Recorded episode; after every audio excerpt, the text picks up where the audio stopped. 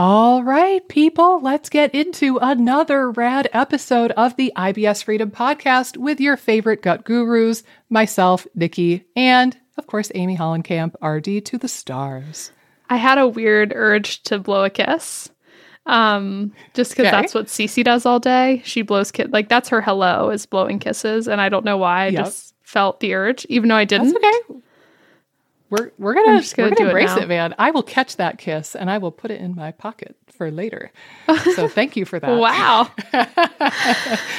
Oh, see, you upped the ante with a little bit of weirdness, and then I raised the ante. Yeah, again. You did. You exceeded all expectations. Thank you. I try. I try. Um, well, my dear, it is two months and some change into the new year, at least when the good people at home are listening to this episode. Mm. So I thought it was. It was perfect timing. It was apropos if we could talk about behavior change, because likely uh, a lot of our listeners have either, and, and I say this with love and understanding and context, but probably a lot of you have either failed at your resolutions for the year, or you're at a point in the year where you're starting to struggle and it doesn't feel quite as easy. We don't have that massive dopamine surge from the new year and like new year, new me kind of energy. And now we're getting into actual real life change, and that's challenging. So uh, I don't know. What, what do you think we should lead with when we're telling the good people at home about how to actually change their life, how to actually yeah. change their behavior? Well, it's so interesting too, because I almost wonder if the time of year also plays into ditching some of the, uh, ditching some of your goals and things like that. Not ditching, but like just maybe slowing down or falling off the horse a little bit. I just think it's so gross this time of year. You're, there's not much exciting happening, which might help. You people in Florida and Southern California can laugh all you want, but for the rest of us, we're suffering, damn it. Exactly. And it's, I mean, I feel like by the time you get to February, I'm sick of the cold, and it's just, it's been dreary here, a lot of rain. And I, I do think that the seasonality of when the new year hits probably doesn't yield the best opportunity either. Like there's that factor in everything. Yeah. Um. But yeah, I, I think... one thing we could lead off with that might be helpful is, why is it so important, um, especially from an I B S standpoint? I mean, overall, it's great if you have some habits you want to build and you want to change certain behaviors. Overall, I think is a really healthy thing to do throughout time. But on an I B S journey, I think it's really important because most of you're going to get the most success if you can work in diet and lifestyle factors and diet and lifestyle habits that can I B S-proof your gut, essentially. Yeah. Like, and I think that y- you can go so far in doing some of these behavioral changes and lifestyle and diet changes. Um, I think the temptation sometimes is like, ooh, I need to find a supplement for stress, a supplement for sleep, a supplement for motility, a supplement. And it's like, these things can all be helpful. I'm not saying that you can't do those things too, but those things can support the process, but they're not going to pull their own weight. And that's where the diet and lifestyle factors come in. And again, behavioral change is not easy. It's challenging. And it there might be weeks where you fall off the wagon, and it can be challenging to reel yourself back in and get back on the horse. Um, but I think, you know, you have to be mindful that basically the end goal is to where you're thriving and kind of keeping the eye on the prize a little bit of, um, you know, if you can kind of consistently incorporate some of these things in, I think you're, you could definitely I B S-proof your gut. It's just a matter of behavioral change and continual, consistent diet and lifestyle habits. Um, and, and that's the core of what you should do, not yeah. the supplemental side. So yeah. this is just be- working on behavioral change and working on things that can help with behavioral change is really probably the majority of the work we do with clients. It's not necessarily coming up with, it's the harder work is working with people and helping them change their behavior, not figuring out what supplements they're going to be on. That's usually a little bit easier than getting someone to change their habits or working on the barriers to, to behavioral change. Yeah. No, I, I agree. And we were going back and forth privately on Marco Polo recently about this. Um, I think a lot of the stuff that we see in our world is actually not difficult to treat. Like SIBO, people say, oh, SIBO is so difficult to treat. Mm. And it, I disagree. I think SIBO is very easy to treat. It's people that are freaking hard to work with sometimes. And you're right. It picking out the herbs and the supplements, I, it's a little bit analogous to a medical student going through medical school, and they just have to rote memorize the mm-hmm. different medications and the interactions and like the prescribing and the dosing. Similarly with herbs, you just, herbs and supplements, you get familiar with them over time. You start to kind of recognize what they could do, and the and you start to understand like what an appropriate dose is. Once you learn that, if you're a good learner and if you have a decent working memory, I think that that side of clinical practice is really easy. It's just that getting a human being to do the actual work that is required to heal is really challenging. Everybody and their brother practically is lining up looking for the magic pill, but not a lot of people want to change what mm-hmm. actually needs to be changed. And, you know, oftentimes it's the opposite. People will specifically, intentionally or unintentionally avoid the thing that actually needs to be dealt with, and they will work on anything else. They will spend any amount of money to avoid the thing that actually needs to change, because it's hard. It's hard to change your lifestyle and your behaviors and your habits, but it can be done. Like, at, as an easy example, I think that we all have habits and behaviors that we do on a regular basis and we're really good at, and we have other ones that we're working on. So for me, I'm super, super, super diligent about flossing every single night. Mm-hmm. I wasn't always like that, right? Like, I probably didn't get super diligent about flossing until maybe grad school, I would say. But now, you know, it's been a habit for so long, I do not miss a day. And it was just a matter of getting that habit ingrained and making it a priority and seeing the value in it. But I did eventually form a new habit, and that habit has stuck with me for, I don't know, fifteen years at this point. Um, versus, you know, one that I'm kind of currently working on is going to bed a bit earlier and working on my sleep hygiene or exercise. Like, I'm still not perfectly diligent about exercise, but I know that I can form new habits and I know that I can do it. It's just a matter of how and when. Yeah, I, I think that that's, that's the core. And, and I do think that, that it can be a learning process when you're trying to change behavior. Um, and just sort of understanding what activities might enhance your ability to maintain the behavior is crucial, because that's where the habit formation comes in, is just consistency. Um, and commitment to the process. And I know we talked about it in past podcasts, but the Atomic Habits book, James Clear's book, he talks a lot about the valley of disappointment. Like, you're not necessarily going to see amazing results if you start meditating the next day that you meditate, but you might feel, you know, way better in forty-five days, but it might take you a little bit to feel that change. Um, and I also just think too, um, this is kind of the opposite of what I, what I was saying, which is funny.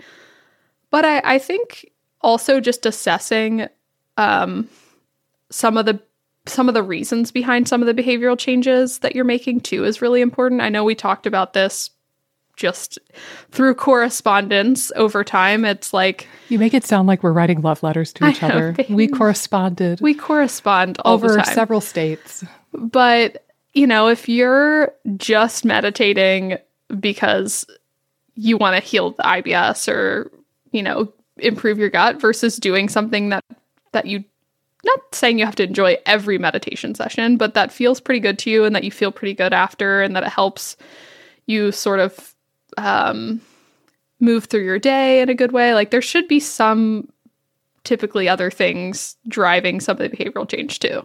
Can I suggest what one of those things might be too? Yes. I think a lot of this conversation actually should be focused around self-compassion. Yes. And understanding, and kind of just, I, I think that when I say cut yourself a break, I think sometimes people see that as like, oh, you could just cop out and like, oh, you don't have to do that because I don't know. It's like you had a hard day and you don't need to do that. It's not, it's not about cutting yourself a break and letting yourself off the hook chronically in that sort of a way. But it's like, if, if something comes up or if, you know, like I'm going to take exercise as one, just because that's one that I'm currently working on. I was cliche enough. I was really good about working out the first couple weeks of the new year. And then I got sick. I got what I think might've been the flu. And I'm still, you know, two weeks later, I still have a little bit of a residual cough, thus the tea that I'm swilling. But I have not worked out in, you know, two and a half weeks because I got sick. And then we opened up FODMAP Freedom and I was busy with that. And now this week is a busy patient week. And I'm, I'm being understanding and compassionate to myself because I know, hey, like that was weird. Shit happens. It's okay. It doesn't make me a bad person. My health isn't going to be totally screwed forever if I skip a couple weeks of working out. And I have the desire to get back into it because I feel good after I do it. And I know it's good for me. And I love myself enough that I want to do this for myself. So it's like, I, I'm kind of figuring, okay, in the next couple of days, I'll I'll try to get another workout session in and sort of get back on the horse, so to speak. But I'm not going to beat myself up over it. And I'm not going to say like, oh, I'm a bad person or I'm less than because I skipped a workout for a few weeks, even though that was sort of my resolution for the year. So yeah, like yeah. When you do fall off the horse, are you, is your self-talk very shamey and judgmental and f- stressful? Because sometimes I think people too will, like in a situation where it might make sense to take the day off, they might stress themselves out completely to do the thing. And then they don't even really get the benefits of what the thing is because they're just stressed out about doing the thing too. Yeah. So well, that, uh, go ahead. Oh, no, you go. I, I was just going to say that kind of conjures up this image that I know we've talked about privately and maybe occasionally on this podcast, this idea of doing something because you feel like you have to, or doing something because it's a treatment, right, versus doing something because you want to, or it makes you feel good. And I think one of the quintessential examples of this is meditation. Yeah. I was just talking to somebody the other day, and and so her eczema is really flared up right now. And of course, I, she kind of initially went to like the histamine food conversation right away, which is understandable. But I know that stress chemistry is probably the most potent degranulator of mast cells that there is. So I brought up, hey, like, how's your stress level been? Do you think that that could be playing a role? And she pretty quickly, like, not in a not in a, a bitchy kind of way, but she kind of like reflexively came back with, well, I meditate every day. Right. It's like, okay, cool. That's awesome. I love that for you. But like, when's the last time you did something because you just wanted to? Like, when's the last time you went out with friends or went to a movie or had a vacation or, or like went to Trader Joe's and bought some junk food that you love and you never get to have? Like, when's the last time you did crafting or whatever? Like, when's the last time you had actual just fun, unscheduled, non-treatment you time? Right. Versus the way that The way that she brought up meditation, it was very much like, well, I take my medicine every day. Right. It's like, okay, that and that's great. And I'm not knocking meditation. It's just that I find, especially in this world, a lot of people do meditation because they think they have to, or they think it's like a treatment, versus doing meditation because they enjoy it and they want to and they know it makes them feel good. And right. It's like the energy that you approach it with, it could be totally different. And I think that one is frankly a lot more therapeutic than the other. Mm. And it's easy to get sucked in and think that you're doing all the right things, but then have like the, the headspace around that thing be kind of warped and not helpful. Yeah. Well, and I think the idea, like you said, where, you know, just because you do meditate, that negates any stress in yeah, your life. Too. And, and it's like, well, that's not necessarily a, a thing either. Like, you could still be very stressed and meditate every day for other reasons. But um, yeah, I, I think it's a really interesting discussion. I, I had a, a call with a new client yesterday, and it was really interesting talking with her because she sort of was stuck in more of a dis, I would say a slightly more disordered um, like had some disordered eating patterns, maybe was very intense about nutrition.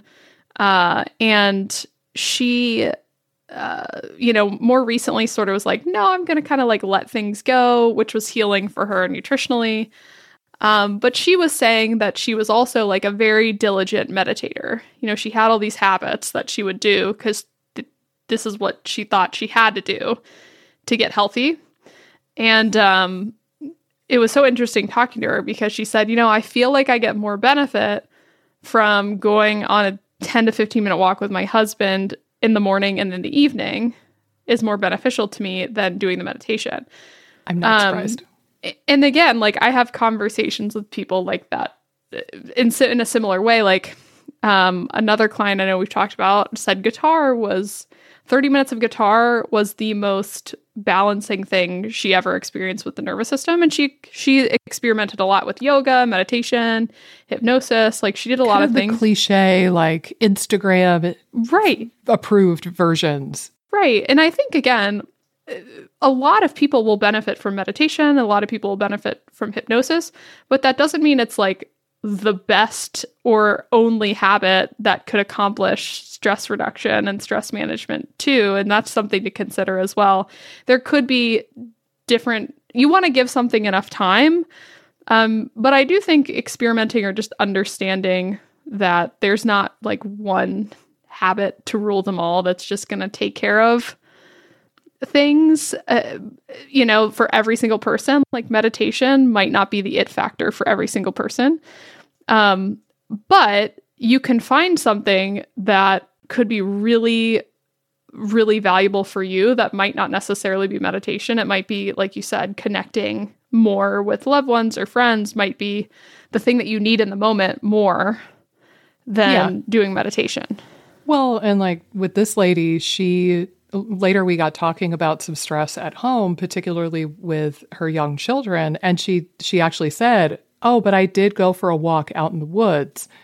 And she said, we live in the woods. I never I never go out there. And it was the first time that I, I went out there and I just walked in the woods and I sat on a park bench. And it was amazing. And I felt mm-hmm. so much better afterwards. And I'm like, yeah, that's what you probably need more of. Right. And And again, I, f- I feel like this episode is turning into us picking on meditation, and it's not. Right. We're fans, believe me. I love me. meditation. Yeah, but I think in a similar way we said earlier in the episode, I think a lot of people on some level, consciously or unconsciously, I think that they want a pill for stress, a pill for sleep, a pill for motility, a pill for this, and that's not like taking the pills and then having the squirrely, stressful, unhealthy lifestyle and nutrition, like that combination is only going to get you so far, right? Mm. The the magical Band-Aid pills plus the shitty habits and the, the shitty lifestyle. Yeah. And I think that actually in this sense, a lot of people are using meditation as a pill. Yeah. I, right? Like, oh, I can have my agree. crappy stress management and I can have my stressful life and no time for myself, and I can be mm. firing on all cylinders, running myself ragged, but I'm going to meditate for thirty minutes, and that's going to like save my ass somehow. And I don't know if that's especially true. I think that we still need to build in joy into our lives, and that's going to be mm. the ultimate answer for the vast majority of people. Right, like a joy and pleasure deficiency, you can't really resolve with just meditating every day. Yeah. Now, I think meditation could still be additive in a lot of ways if if there's if you can if you want to do that habit. Mm-hmm. But for people that lack joy, pleasure, that kind of thing, you might want to work on connecting to things that bring you joy and pleasure more. And maybe for some people that is meditation. Um, I don't know. But I think from my standpoint, if you're connecting with people you love, hobbies ha- hobbies and activities you really enjoy, nature, again, the, the lady just talked about, that was kind of connecting with nature and movement.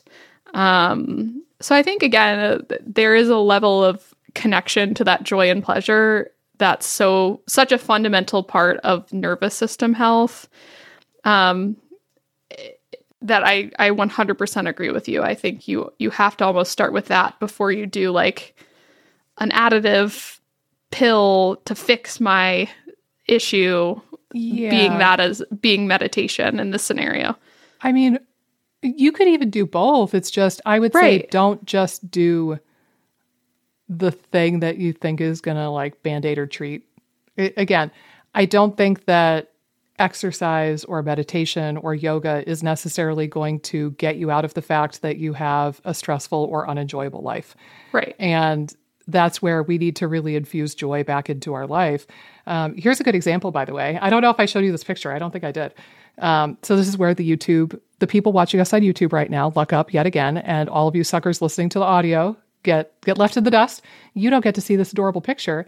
Um, so my daughter was invited to the coolest birthday party ever on the weekend. It was a horseback riding party. Oh, so fun. What? So fun. And the mom who was coordinating it said, now, if you want to ride, it's X amount extra for you. Do you want to ride? And I was like, hell yeah, I want to ride. Right. Absolutely. So this is Dragon. Oh my gosh. And he was a very good boy. It's not in focus right now, but trust me, he's gorgeous. He was such a good boy, and he gave me a very good ride. And my vagus nerve has never been more toned. It was marvelous. And it really made me grateful for growing up on a farm like I did. And I just, I forgot how much I love just being in a barn and getting filthy and being around the horses and feeding them carrots. I actually called the place the day ahead of time. And I said, hey, I'm going to be going to a birthday party at your place tomorrow. Um, if I brought carrots, could I feed the horses after the, the ride is done? And the guy was super chill and was like, oh yeah, of course. So I kid you not, Jess and I arrived with ten pounds of carrots. Oh my gosh. And a very wizzled up apple. Oh my God. Donated from my mom. And we, after the ride was done and and they took off the bridles and the bits and the horses were back in their stalls, we just, we went up and down the whole barn, back and forth, back and forth, just feeding the horses carrots. And, oh and my we gave, gosh. we gave her horse the apple because he was a very good boy for her. And he gave her a very good ride. His name was Chester, by the way. Oh, he was so precious. Cute. Yeah. Um, like the most mellow little horse you ever did meet. But, uh, But yeah, like just frolicking in the dirty old barn and petting the barn cats and feeding the horses carrots. Oh my God, my vagus nerve has never felt better. It was right. miraculous. And um, and now we might be doomed. I, it might be too early to say, by the way, but uh, immediately my daughter asked, when can we go back? Oh my gosh, yeah. And we're like, oh shoot. And I told my husband that. He's like, oh, so we're going to be poor for the rest of our lives because well, horses are an expensive hobby to get yeah. into. So we'll see. She might have fallen in love with horseback riding though. So pray yeah. for us, please. It was, it's funny you bring that up because my sister was into horseback riding growing up and would go like once a week. There, there was a lady, Joy was yeah. her name, where she would take lessons. And she actually recently went back to Joy's with her son. And he was like, whoa, whoa. You know, he's like two and a half on the top of a big horse. Like, wow, like happy as a clam. But yeah, horseback riding's a. F- I always said she did rich people sports, and because she did swimming, uh, horseback riding, skiing. She played piano. We we all skied. Um, okay. Yep. Another point. But Rowing I always I played like softball, basketball, like really kind of salt like salt of the earth, right? Salt of the earth sports. I ran cross country, which I don't think really has like a bracket necessarily, but.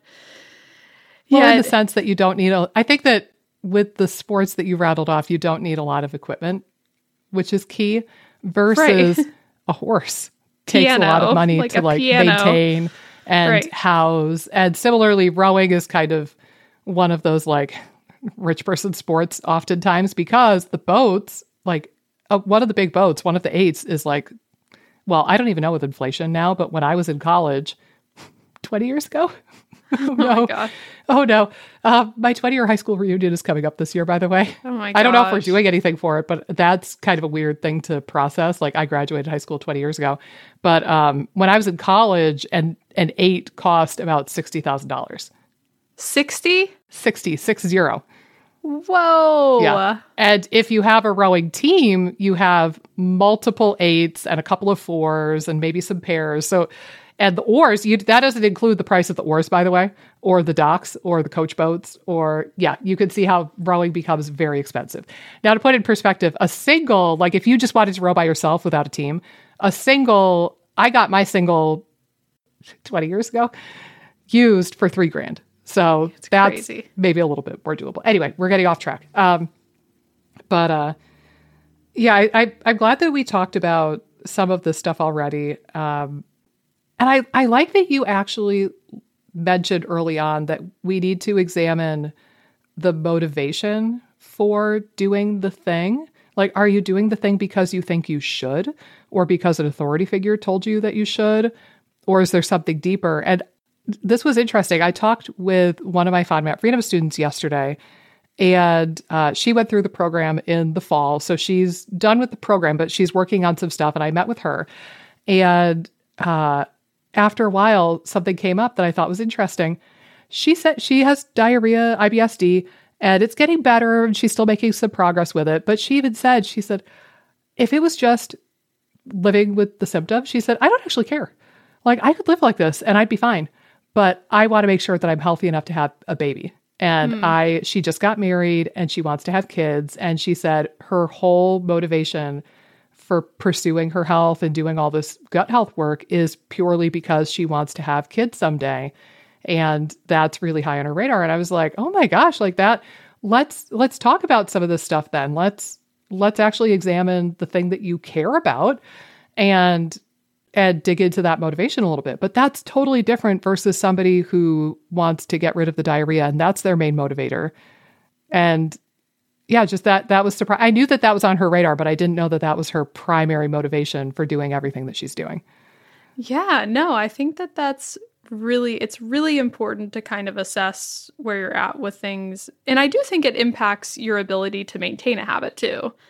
Like yeah. if, if you're just doing something to go through the motions and because you heard it's good for gut health and you're just like, oh, I'm going to just like do this because I feel like it's something that I need to check, but I'm not like, I don't necessarily have a ton of, I'm not drawn to it really. Um, You know, it, it, I think it could be a scenario where you don't really maintain it as easily than something where, like for the horseback riding, again, that could be a little tricky, I think, uh, just expense wise, if you did it like all the time. But, um, you know, if you were like really joyful with horseback riding, maybe you make more time to do that more often. Um, yeah. And you can lean more heavily into that. And I think you're more likely to have success focusing on things that there is an enjoyment factor. And again, it doesn't mean you enjoy it every time. Like there's sometimes even like I love, I've been loving playing tennis. Like I find it really fun and there's a social element to it. Um, I, I have two Romanian ladies that I play against all the time and we have a lot of fun. Uh, and you know, some there's some nights where I'm like, oh, they asked me to play and like I'm just feeling a little like tired or whatever. But I'm like, hell, I'll get out there and hopefully like just, you know, jump into it and enjoy it. And again, I think there's a time and place. Like if I really felt bad, I wouldn't go and do it. But I do think sometimes like pushing through a little bit of, uh, I'm feeling a, the urge to maybe skip tonight, but I think once I get there, I'll enjoy it. Because I think there is a part of that too.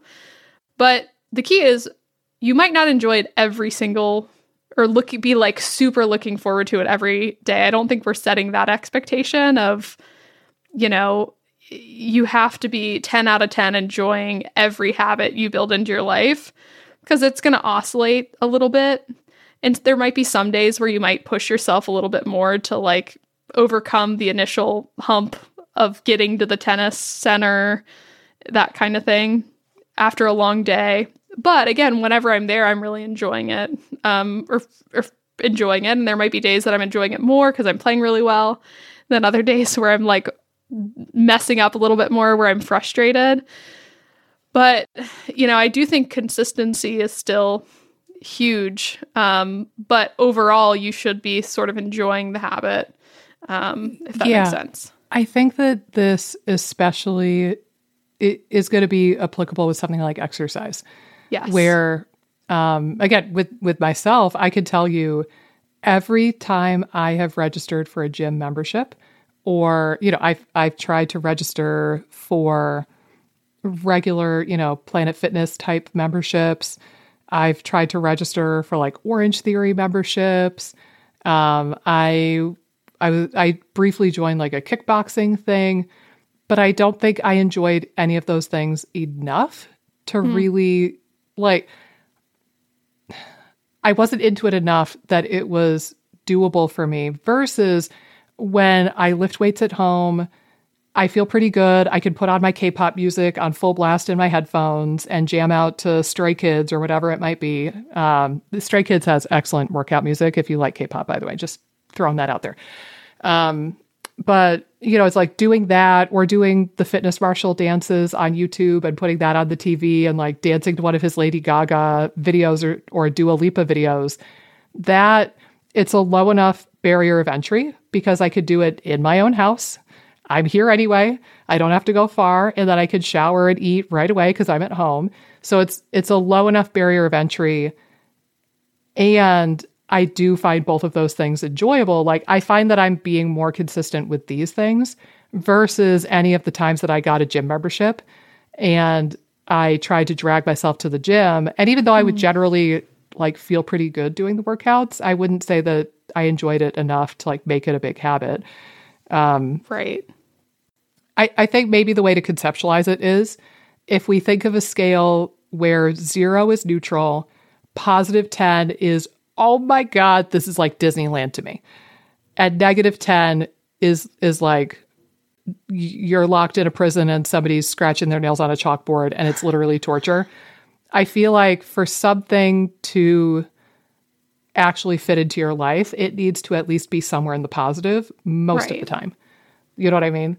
Like, right. I, you should I be think dreading that, it each each time yeah, you do it. Yeah. Yeah. Like, so the workouts I'm doing right now, or rowing, or like going going on that horseback ride, those were all pretty much always in the positive versus when I joined the gym, I was kind of more in like the negative five to plus five kind of range.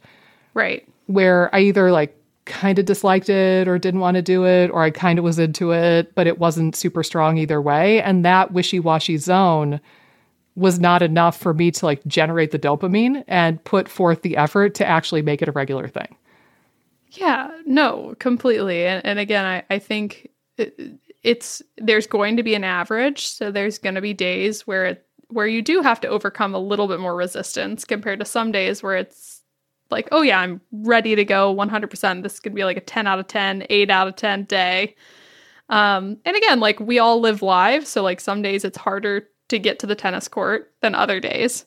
Um, but yeah, I want, I like the way that you conceptualize that of using a scale like that. Cause I, I think you're right. Like if there is less of an enjoyment period, um, it's going to be hard to maintain some of these habits.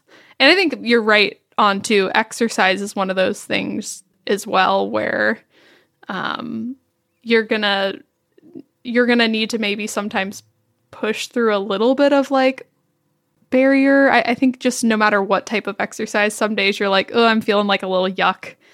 But sometimes movement just generally helps to ease some of that once you get flowing. And again, if you like the movement, it's so much easier to maintain.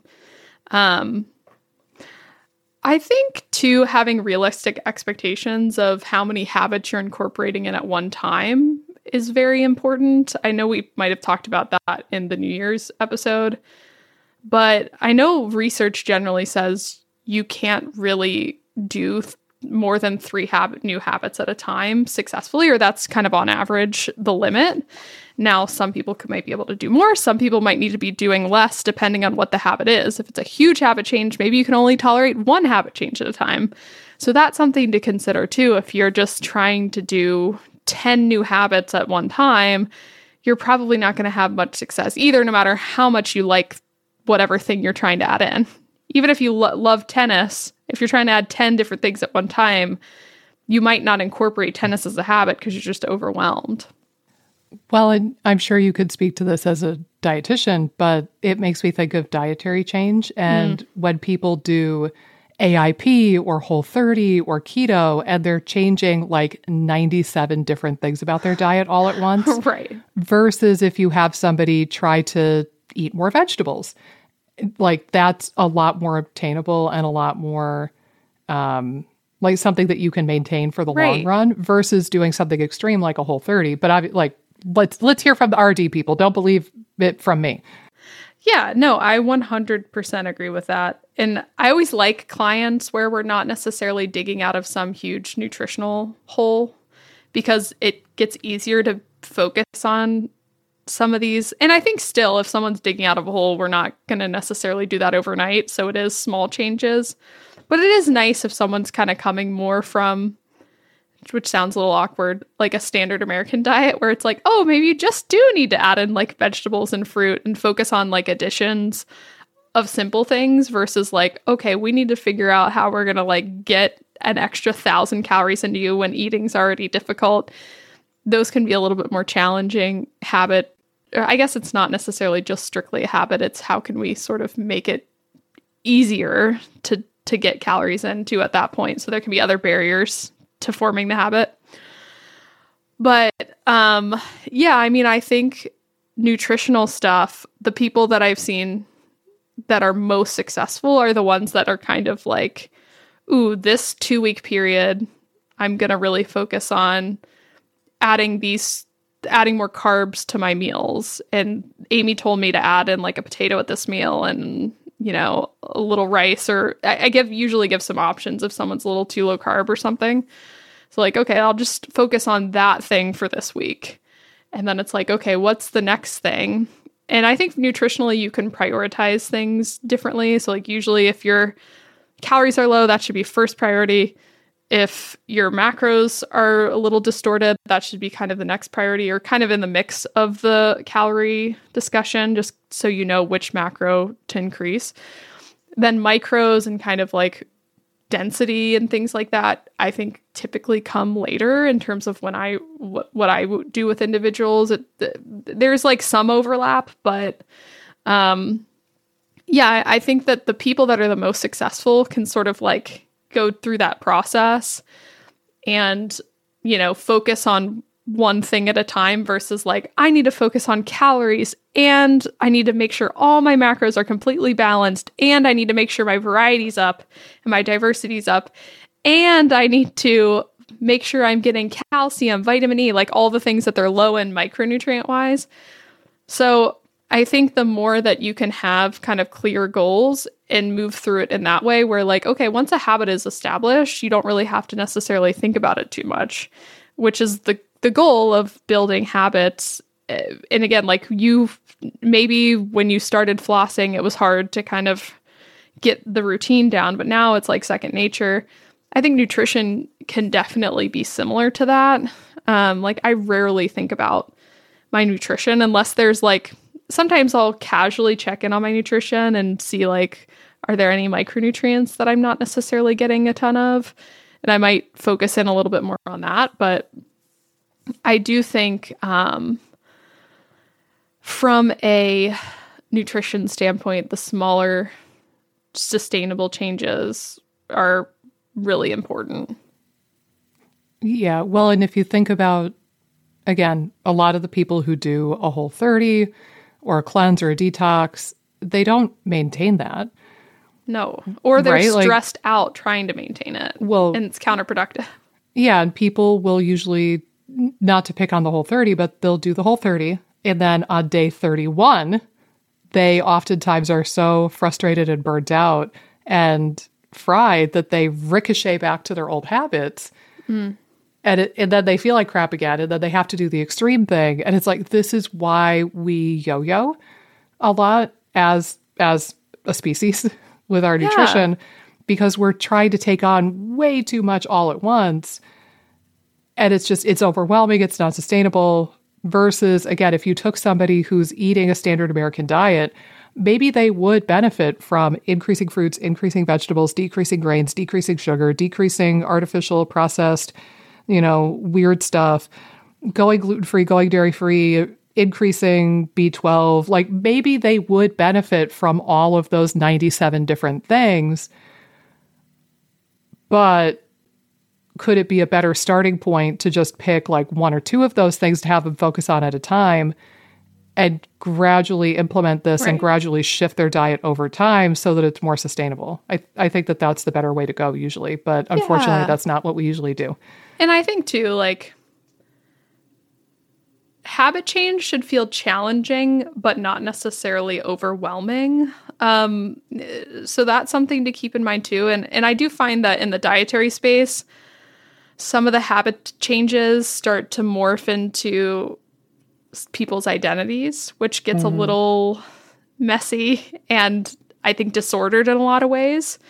I think the wellness space sort of takes habits to extremes to where, you know, they're not focusing on joy, pleasure, not building those habits in because they're so rigid on, you know, I have to work out a certain way at a certain level. I have to eat organic. Right. I have to do this. Yeah, yeah. It's, it's the same thing we've been talking about, how it, like the pursuit of health is the only reason they're doing the habits instead of like to live a full, happy, healthy life doing what they want to do. So I think, again, like if you ever feel like too that the habit's becoming a bit of an identity, and uh, I, I don't know if that's the best way to describe it, but you kind of get the sense of what I'm talking about. Consuming how consuming your life, maybe? Yeah, Would- consuming your life. Um, I think that that starts to get a little... We don't want the habits to consume your life to where your life becomes smaller. Habits should make your life bigger and allow you to kind of pursue more of what you want to pursue and kind of live a fuller, better life. It shouldn't just be like, okay, my life now is habits and that's it. Well, yeah, that's a good way to conceptualize it. I think if you look at your life before and after implementing some of your habits or some of your diet and lifestyle stuff, did it make your life fuller, richer, more enjoyable, mm. and frankly, more worth living? Or have you found that it constricted your life, it constricted your world, it constricted your, you know, your socializing ability and the joy and the livability of your life? And I think that particularly in the I B S and SIBO space, the answer almost universally is that a lot of this crap that we do to kill the SIBO, starve the SIBO, treat the I B S, fix the motility, do the whatever, like it it usually leads that direction of, oh, it made your life worse. Actually, like the quality yeah. of life, the livability of your life, you know, you're stuck at home gargling four times a day to tone your vagus nerve when you could be out with a horse or with right. people at Panera Bread. I don't know, like eat the Even damn just Panera out of your house petting a dog that walks by, you know, like it yeah. couldn't give you more benefit than kind of isolating and disconnecting from the world around you. Yeah. Yeah. Um, Yeah, I mean, I, I think that this is all important to cover. Now, let's see. So kind of recapping, because I had another thought in my brain and it might have flown out again. But uh, we talked a little bit about what's actually motivating you to make the change that you're trying to make. Um, we talked about, you know, compassion, kind of cutting yourself some slack when it doesn't happen every day. Oh, it, that reminded me. So the other point I wanted to make sure I shared is that we should probably have a couple variations of the plan or the goal in our mind. So I, I think, especially for the new year, a lot of us have that that external dopamine coming in and new year, new me.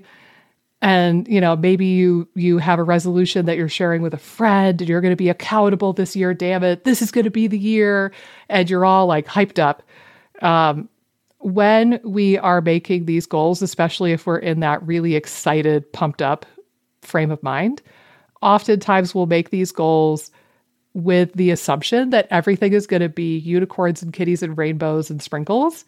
And we don't always account for the fact that you're a human being with a pulse on planet Earth, and sometimes shit's going to get hard mm. or shit's going to get boring. And it just, it is what it is. So like, you know, I'm picturing the person who sets a New Year's resolution and they're like, I'm going to change my life. I'm going to wake up at five thirty a.m. and I'm going to go to the gym and I'm going to crush it at the gym for an hour. And then I'm going to come home and have the world's healthiest breakfast. And then I'm going to get to work early. I'm going to get to work at eight forty-five. And then I'm going to, and you know, and they're like laying out the world's most perfect day if everything goes right. Right. But then... Again, if you have a pulse and you're on planet Earth, things are going to happen and things are going to get weird. What happens when you hit an unexpected turn of events and oh, you wake up and you're really, really tired that day. Or you wake up and it's the first day of your period and you have cramps. Or you you oversleep and you hit snooze on your alarm a bunch of times and you wake up at eight o'clock instead of five thirty. Or, you know, you could paint all of these pictures, right? Or like right. your kid gets sick and you're up late taking care of your kid. So I think that having three variations of this can be useful. And, and I've seen this before in social media and YouTube posts and stuff.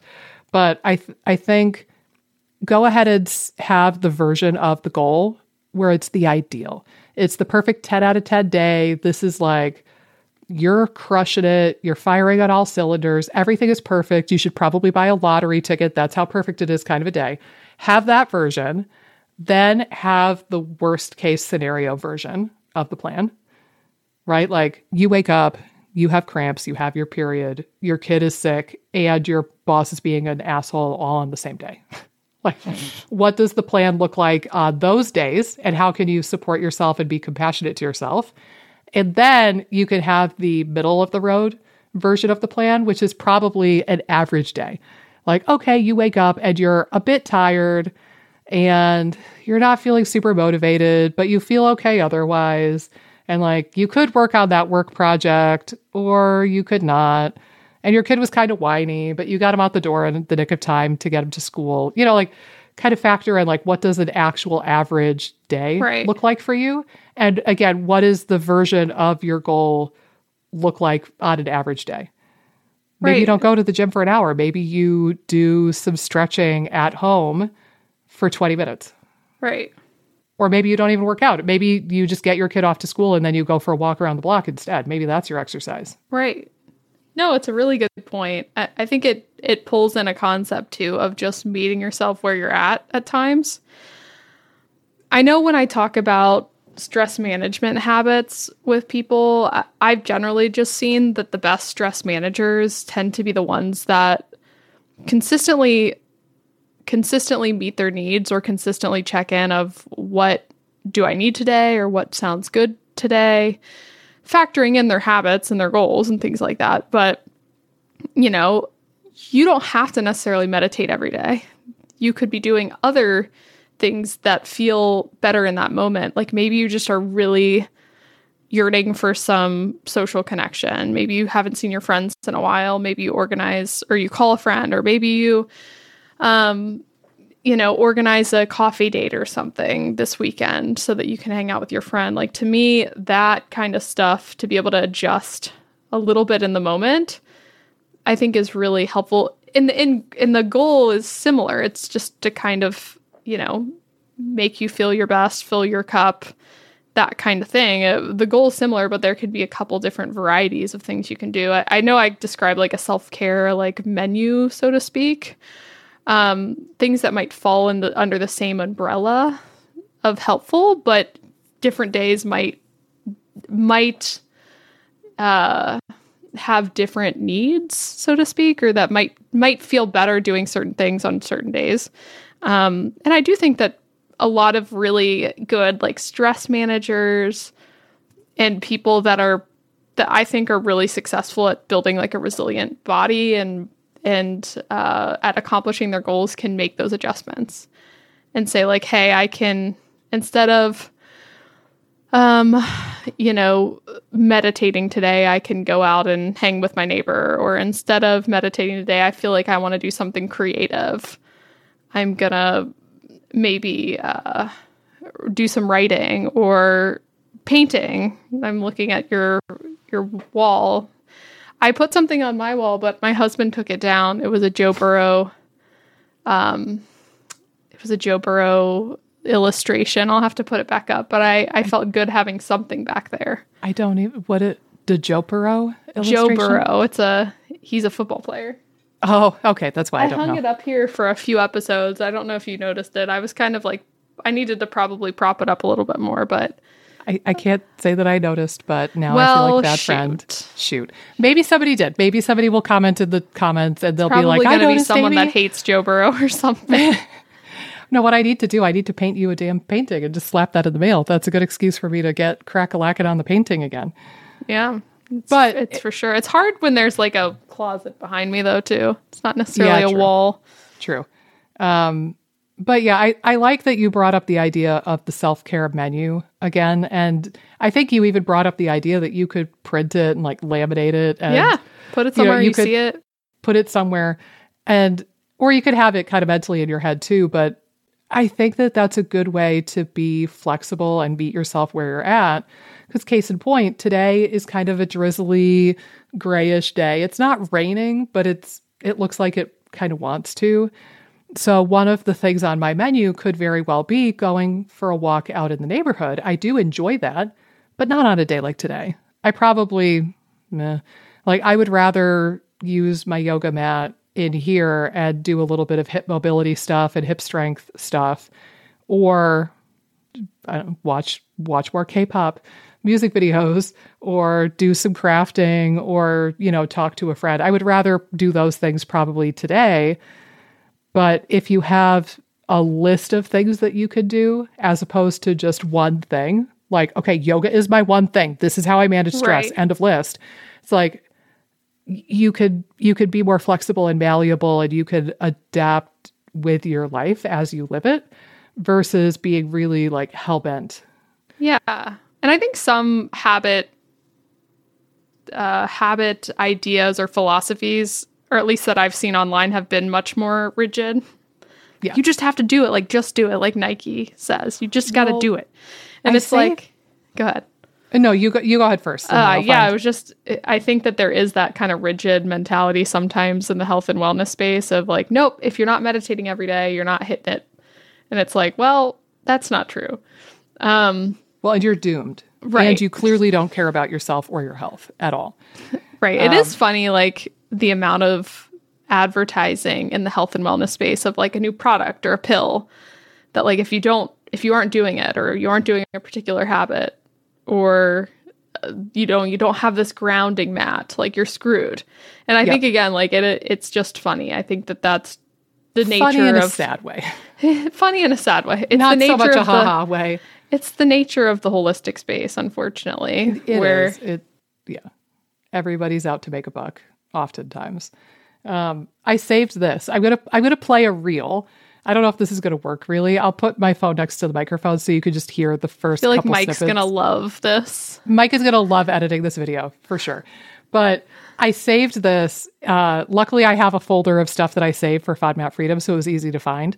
And I think I actually, like, I referenced this in a FODMAP Freedom lecture when we're talking about this sort of stuff, but this is the exact perfect vibe that you get when you open up your phone and you're listening to ninety-nine percent of podcasts, or you're on Instagram or TikTok or whatever.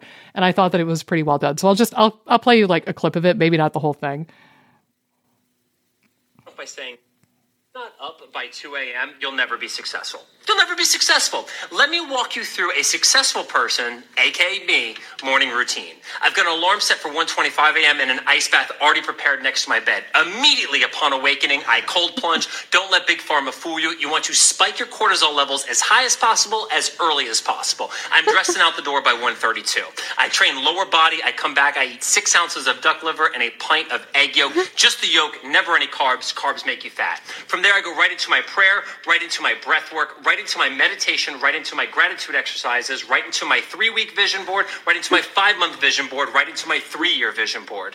I go back to the gym, I train upper body, and I finish with fifteen minutes in an infrared sauna, fifteen minutes in a charcoal sauna, and twenty-two minutes in a steam room. I do four rounds of that. I come back, wake up the kids, get them ready for dinner. I've done more by six a.m. than you've done this entire week. And that is why I have a podcast studio in my home, and you don't. Because a morning routine's like this and nothing to do with the trust fund my father set up for me. so, but don't you love it? Like it, It's so true. It's so true. That's what you get. You get bombarded with this crap whenever you open your phone. And then here you are, some normal slob living your normal life. And you're like, oh my God, I'm failing so badly. You're not. You're doing fine. I assure you, you're doing fine. Well, and again, I, I think that... And again, I've I've encountered this a lot with colleagues and just people I've met in the health and wellness space. I feel like a lot of individuals who are that into it are not having a balanced life. Like their their relation, they're not having as much success in relationships typically. I think they they're again, like there's other areas I would say that are lacking because they're so hyper focused on the health space. Something's got to give, right? Probably. Something's got to got to give. But yeah, it's, it's something I've definitely seen working in the health and wellness space, where you could just get a sense from people like, whoa, yeah. This person's life is nutrition and fitness and like health and wellness, but there's not much else there. Yeah. Well, and I think that that's a challenge as somebody in this field, because yes. there is, there's, there's a balance, right? Between practice what you preach and let it consume you. Right. And there is this, this kind of ickiness that I don't think gets verbally talked about a lot, but is probably true. Probably, God, and I hope I don't like piss off anybody with the statement.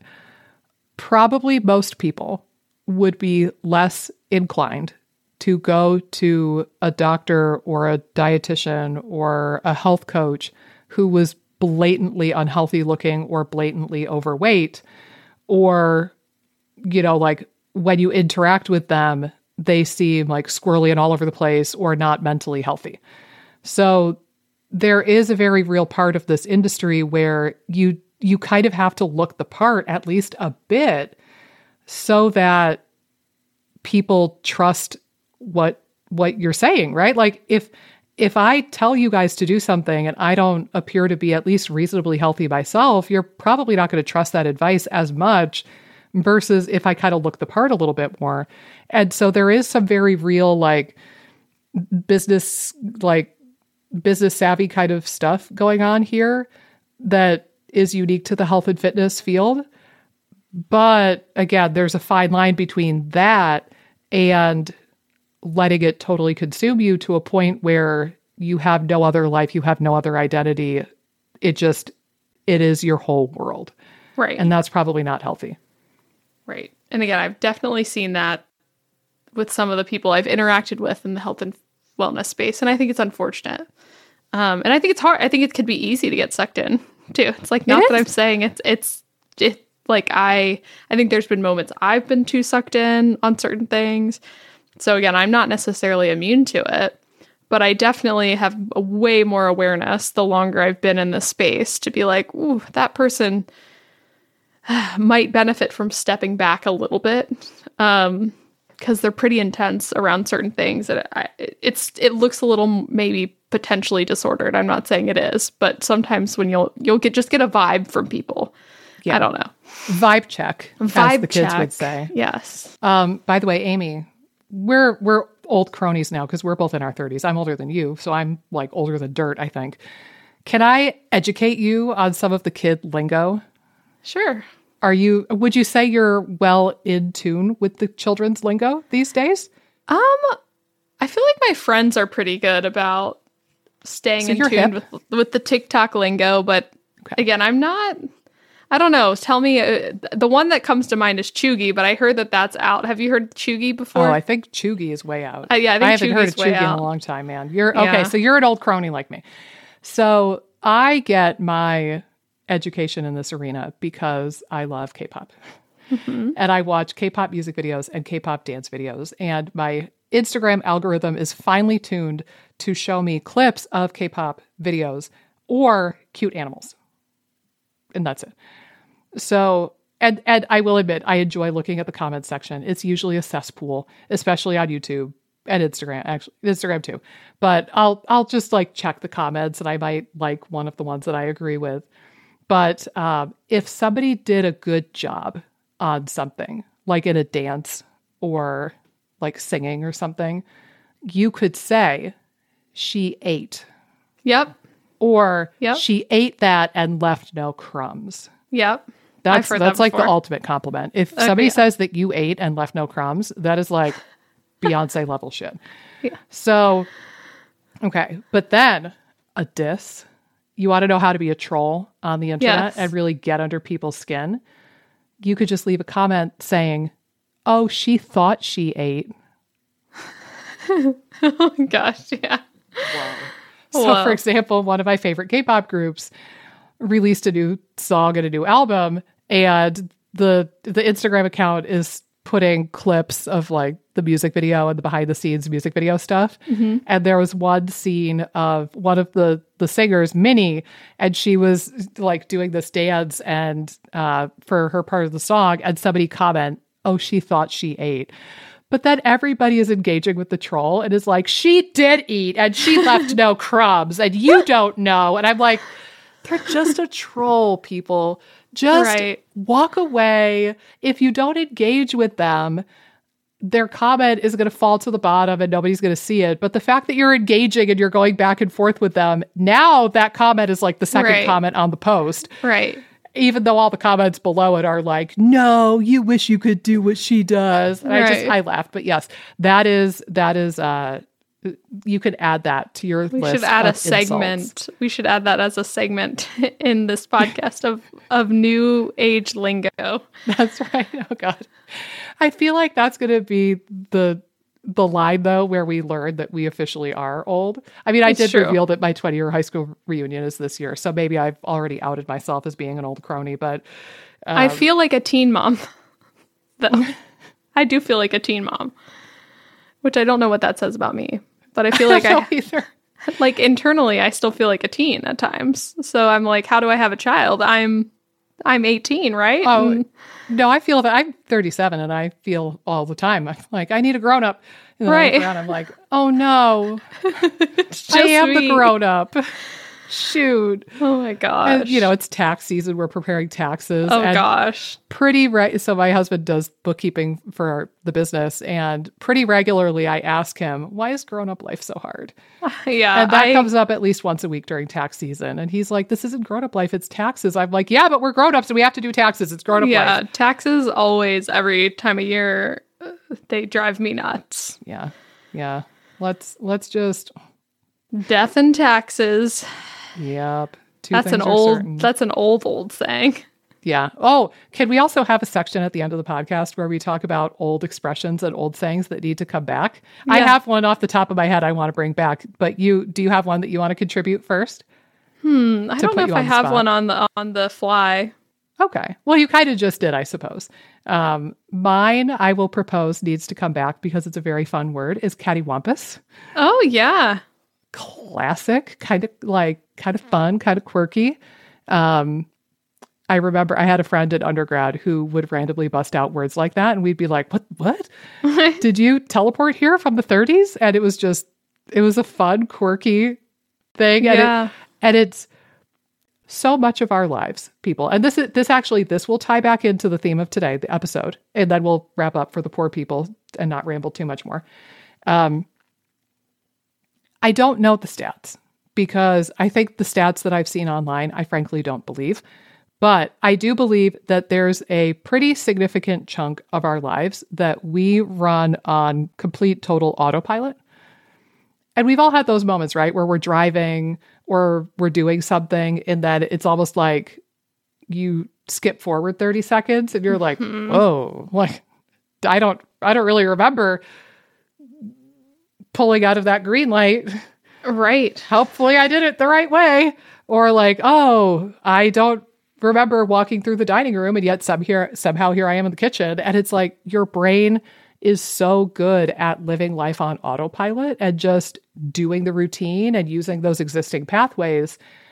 And that's good for when you mentally check out to lunch for a second. And that way you don't go careening off the road. Right. But it's also a little bit tricky because then here we are talking about behavior change and habit change and changing your life. And we have to acknowledge that the human brain is very much wired to go back to the routine, mm. back to the familiar, back to the thing that it knows. And it's very much in the mode of using existing pathways rather than forging new ones.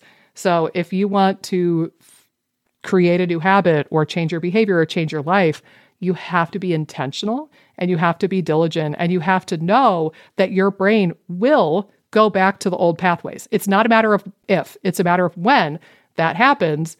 You need to consciously check in and realize, oh, I did the thing again. Hmm. And then you can consciously bring yourself back over to the preferred new pathway that you're trying to forge. But It's it's just it's neurology at the end of the day. It's it's nothing more than that. Um, yeah, it's a really good point. It like takes the time for those pa- new pathways to build the habit in. Yeah, and the connections and the plasticity. And it, if you think about it this way, in this metaphor, if you came upon, say you came upon a field or a clearing, and you wanted to get to the other side, maybe there's like a lake or something on the other side. Which way would you go if there was a well-forged pathway on the right side and like all the grass and, you know, the grass and the weeds were all stomped down and it was a nice pathway and somebody went through with like a machete and they hacked and made a nice pathway and there's no debris, no bushes, no raccoons, no nothing, no snakes. I live in North Carolina, so I should throw out snakes as an idea here. Would you take that nice existing well-forged pathway, or would you bush hack your way through the weeds and through potentially snakes to to get to the same exact lake? Obviously, you're going to take the well-forged pathway, but that's what your brain is doing. Your brain kind of doesn't know any different in a way. Like you're like your brain is like, oh, okay, we're going to the same lake anyway. I might as well use this pathway, right? And it doesn't realize the benefit of the new pathway so much. But if you can. You know, you walk on the pathway once and it doesn't look any different. You walk on that pathway ten times and the grass is sort of stomped down a little bit and you can kind of see the path now. You walk on that pathway one hundred times and now you have a pretty solid pathway that can almost rival the other pathway. And maybe the the first pathway is getting overgrown with weeds and maybe there is a snake living in there now because it's not getting used, right? Right. And eventually you could shift so that the new pathway becomes the best pathway. But it takes time and you have to stomp the grass down and you've got to bushwhack a little bit to get there. And in the beginning, it's not going to be easy and you're barely going to notice a difference.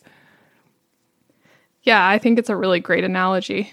I think that that's right on. It reminds me of a song that Cece likes that goes, dinosaurs have great big feet that stomp, stomp, stomp. So when you were talking about stomping down, yeah, that's where my brain went. I don't know what pathways uh, it, being utilized.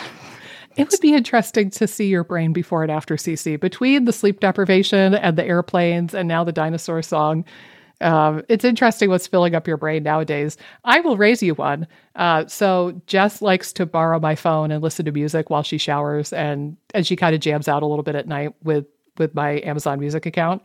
Uh, lately, do you want to know the song that she's really into? I actually really do. Tell me. There's a song, and Cece might enjoy this. It's Raining Tacos. Oh, excellent. And it's, it, it's I, I'm not going to try to sing the whole thing, but it's like, it's raining tacos, uh, something I forget. But then there's a part where, where the guy is like, cheese, cheese, cheese, cheese, cheese. It's so stupid. It's painfully stupid. She loves it. Oh, my, oh my God. This is like the highlight of her life this week in particular. She is sing- She asked me to print out the lyrics for her so that she could sing along. Um, so, yes. That's See, what's on loop in my brain right now. That Cece, is the new K-pop song that I like. Cece's a, a big fan of a song called Do the Propeller. It's a Wiggles song. She requests that frequently. She also likes um, just the Happy Birthday song. Any Classic. Person's birthday, if you want a birthday wish. She, we were singing the neighbor, our neighbor Gloria's birthday. She was singing that at three a.m. last night when she wasn't sleeping. She was singing Happy Birthday to Gloria, and I'm like, I don't care about Gloria. Go to sleep. um, yeah, she likes Twinkle Twinkle. She likes kind of all the hits, I feel like. But Do the Propeller's not necessarily a hit. It's a unique Wiggles song that she's obsessed with. It's probably a hit with this probably. Age group. I don't even know. But three a.m., that's when you call Gloria's ass up. Yeah. And you just put her on speakerphone. And you're like, here, Gloria. And you throw the room in, the phone in with Cece. And you're like, there, you're babysitting now, Gloria. Right, right. Good night. Exactly. She's talking about you. You want to come over? Yeah. Yeah. Oh, it's, uh, yeah, she's been really into Gloria and the neighbor dogs. She gets well, very excited.